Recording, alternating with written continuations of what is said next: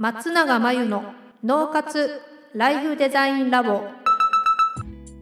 松永真由の脳活ライフデザインラボをお聞きの皆さんこんにちは。メンタルコーチの松永です。この番組ではあなたが望む人生をデザインするために脳と心の使い方を知って生かすためのヒントになりそうなお話をお届けしています。週に2回月曜日と木曜日に配信中のピンポン Q&A のコーナーでは日常生活やビジネスでよくある悩みや松永が主催している内観力養成ライフデザインオンライン講座で寄せられた質問などにお答えしていきます。はい、えー、ご質問をいただきました。ありがとうございます。イライラすると夫に当たってしまいます。怒らないようにしないとと思うんですが、怒った後に自己嫌悪になります。どうしたら抑えられますか？ということですね。はい。これは、まあ、夫にっていうことなので、まあ、女性の方なんですね。きっとね。で、抑えようとするということは、この方は怒ることイコール悪っていうまず思い込みがある可能性があります。で抑えようとすると非常に体に悪いですよね。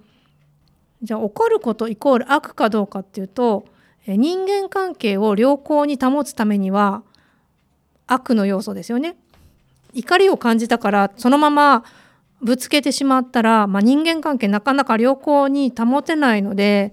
感情を抑えることができたり適切なタイミングで適切な伝え方をできるっていうのは非常に、まあ、夫婦関係にも大事になってきますよね。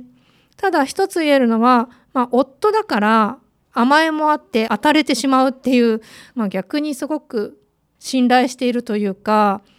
甘えてるのかなっていう感じもして普通によくあることだと思います。で怒るっていうことはそもそも、えーと、悪かどうかっていうよりも反応なんですよ。自分の中に何かきっかけがあって反応をしてるんですね。なので人に当たるのは確かに良くないんだけどそもそもイライラする時ってどんなきっかけで怒りを感じるのかっていうのをこうね向き合ってみてほしいんですね。そうするとパターンとかよくあるきっかけみたいなのがだんだん見えてきてそこに何かねヒントがあったりします。これは人それぞれなのでいろんなケースがあります。あとは怒らなきゃいけないシーンっていうのもあると思うので理不尽なことだったり本当に怒りを感じて当然なこともあると思うので出し方とかね伝え方とかタイミングっていうのを見る必要はありますけれどもあの抑えないとっていうのはねなかなか大変ですね。もう一個見てほしいのがイライラする時って自分がどういう状態にある時かっていうのはよく注意してみてください。っていうのは、えっと、怒りを抑えられる時と抑えられない時っていうのは脳の中でも状態が違うからです。例えば睡眠不足であれば、まあ、認知機能というか落ちますので怒りを抑えることにエネルギーはなかなか使えなくなりますし病気であってもそうです。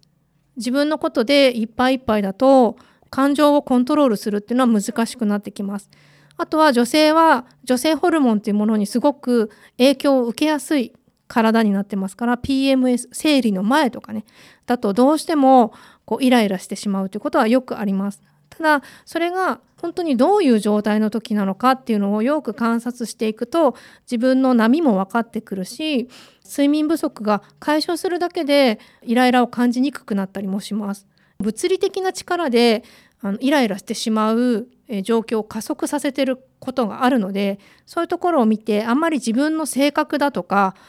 思って自分を責めないようにしていただきたいなと思います。なのでどうしたら抑えられるかっていうことに関してはまず自分の状態を良くしてください睡眠時間ホルモンのバランスなんかキャパオーバーになってないかとかね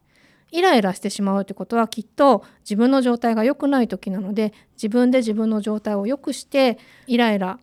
しにくい自分を作っていくっていうのが大事になってきます。ということでご質問いただきありがとうございました。以上ピンポン Q&A のコーナーでした。脳活ライフデザインラボ。